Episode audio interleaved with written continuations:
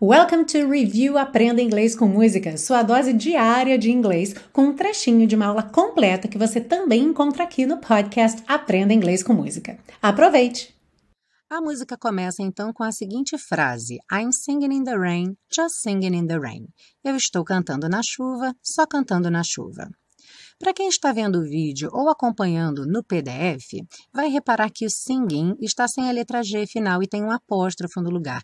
Essa é uma notação comum em letras de música quando a gente tenta representar o máximo possível a maneira como a palavra soa, mas não é a maneira correta de grafar a palavra, ok? Quando estamos escrevendo num e-mail, numa situação do dia a dia, vamos colocar o singing com ing no final. Esse ing está aqui porque nós queremos o gerúndio, Toda vez que nós quisermos o gerúndio, que é aquela terminação ando, endo, indo, por exemplo, cantando, comendo, dormindo, em inglês, nós vamos utilizar o ing. E essa construção, eu estou cantando, ela se refere a algo que está acontecendo nesse momento. Então, ele está, de fato, no momento da cena, cantando na chuva. Vamos ver alguns exemplos de frases afirmativas, interrogativas e negativas com essa situação da ação acontecendo no momento. I'm singing, eu estou cantando. Lembrando que o I'm é a contração do I am, eu estou. Se quisermos fazer a pergunta, vamos só trocar de lugar o I e o am. O am começa a frase agora. Am I singing? Eu estou cantando? Já se quisermos fazer a negativa, vamos apenas colocar o not entre o I'm e o singing. I'm not singing. Eu não estou cantando. Então, você percebe que a partir da frase afirmativa fica bastante fácil construir a interrogativa, apenas invertendo os dois primeiros termos, e a negativa, apenas inserindo o not logo depois do I'm. Vamos ver com uma outra pessoa, por exemplo, ela. She's dancing. Ela está dançando. Lembrando que she's é a contração do she com o is.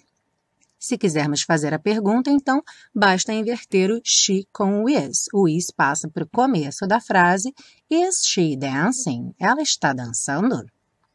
E se quisermos fazer a negativa, she's not dancing. Ou seja, depois do she's, colocamos o not. Há uma outra maneira de fazer essa negativa, que é juntar o is com o not e deixar o she sozinho no começo da frase. Nesse caso, temos she isn't dancing. Tanto faz, she is not ou she isn't, é apenas uma questão de preferência. Ela não está dançando. Vamos pegar agora um plural, por exemplo, eles ou elas. They are sleeping. Eles estão dormindo. There é a contração do they com o are. E a pronúncia pode ficar there, they're sleeping, quando falamos muito rápido. Bom, there, já vimos que é a contração do they com o are. Para fazermos então a interrogativa, basta trocarmos a ordem. Are they sleeping? Eles estão dormindo?